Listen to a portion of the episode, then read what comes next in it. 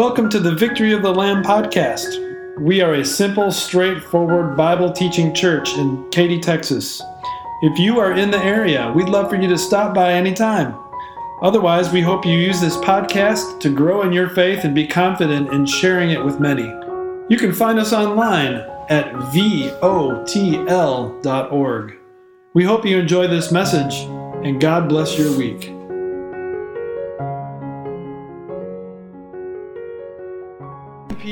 Yours in abundance today as you are busy getting ready. Getting ready for what? Well, before we answer that, how about this first? These days, it's difficult, isn't it, to find universal agreement on something. Pick any topic, there's usually really strong opinions on both sides of that particular topic. However, I think I found one that will have universal agreement. Road construction is not enjoyable. And see, even if you are a road construction worker, it still wouldn't be enjoyable, even if that's, that's how you make your money and get paid. It's happened many times to me, and also, I'm sure, to you. When you're on a trip, maybe three hours, four hours, or if you're traveling across country, 18, 20 hours, and all of a sudden, there's the orange barrels, there's the flashing arrows, there's the signs that tell you it's going down to one lane, brake lights as far as the eye can see. And your trip just got 30 minutes longer, 40 minutes longer, an hour longer, more. And that's only if between where you are and your destination there's no more road construction. Even the very best Google Maps has to offer can't help you out in some of those cases. Road construction is not enjoyable. And then it's even worse, I think, when you get a nail in your tire, and it might be because you drove through an area of road construction, or if you have road construction close to your house, and there's snarls all the time on your daily commute. I see the McCormicks nodding their head. They live kind of by Brookshire out west I 10. And uh, I actually was thinking of you exactly when I said that, because I have not had to deal with what you have to deal with, living by road construction so close to your home. Yet, the command from God today for you it's time to get ready for road construction. It's not an option. But let's think through what that means. This kind of road construction Though it may not be enjoyable at the start, it will always be enjoyable in the end. God commands us today time to get ready for road construction, time to get ready to prepare the way, time to get ready for Christmas. And all of that is another way to say time to get ready to repent. What does that mean to repent? It means that if you are charging towards sin, whether it's a sin you know is a sin and you love it anyways, or it's a sin you think is okay because most people think it's okay, and now you're realizing it's not. Either way, to repent means you see your sin, you're living in it, and you have a mind change. You turn around you do a U turn and go back towards the Lord. And to repent doesn't just mean you're sorry for your sin, it also means you're sorry and you know Jesus forgives you forever from all of it. Time for road construction, time to repent, time to prepare the way between your heart and Jesus because the king is coming. And we don't want anything to get in the way between you and him. Now, some of you might think, time to get ready for Christmas? Time to prepare the way? Time to do road construction? Really? Now? Isn't there so much mess in the world? Isn't there so much chaos out there that how, how can you get ready for Christmas right now? How can you prepare the way for the Lord right now? It's too tough. It's, it's too scary. It's too rough and awful. Well, I'm not going to argue with you that the world is a place of peace right now. It's a chaos, isn't it, in a lot of places. And yet, listen carefully to Luke chapter 3, verses 1 2, and 3, and we'll get a heavy dose of perspective. Victor read these verses earlier in the gospel reading, and I want to unpack them a little bit, and you might say, oh, as we do. These were the leaders of the time.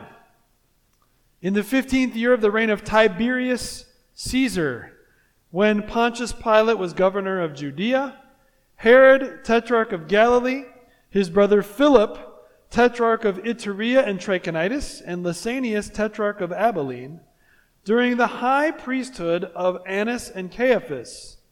That is when the word of God came to John, son of Zechariah, in the wilderness. Tiberius Caesar was the Roman emperor, a godless man, a hermit, cold, dark, loathed his wife, and his wife loathed him back. She had so many escapades on the town that were a public embarrassment to Tiberius Caesar. He became even more cold and dark and a hermit than he was, anyways. He didn't want to be the emperor, yet he was stuck with it. Pontius Pilate, cruel, vicious. You've probably heard of him before because we mention his name all the time in the creed when we say that after the sermon in our sermon verses, in, in our services. He wasn't afraid to crucify people, was he? He provoked those under his reign regularly. Ended up committing suicide. An unsettled coward of a man. Herod and his brother Philip, the tetrarchs of Galilee and other areas close to there, murderous, adulterous.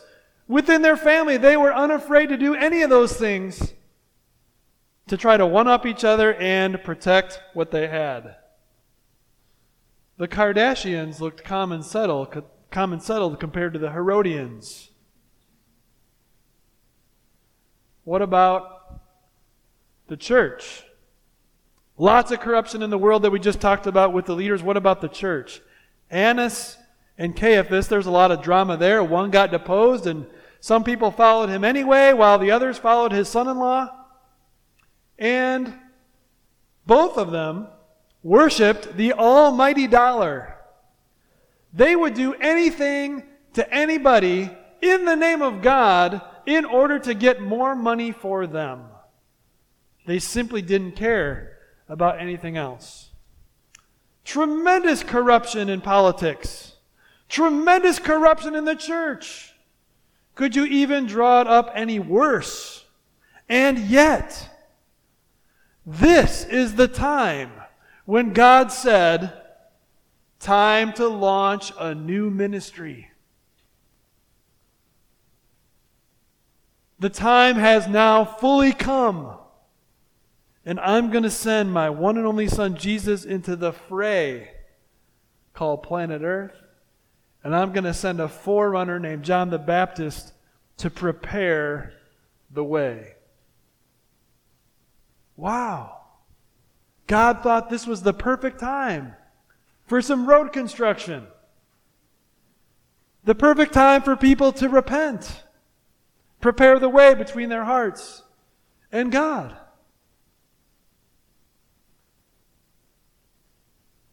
You might be thinking to yourself, me? I need to prepare the way? I need to repent? Don't those other people out there who are doing their best Herod or emperor or Annas and Caiaphas impression need to repent? That bad of a person? And God would say, it's not either or, it's both and. Yes, they need to repent, but so do you. You need some road construction. You need to prepare the way. What is it getting in the way between you and God right now? something you're well aware of, or maybe something you aren't that well aware of but need to be.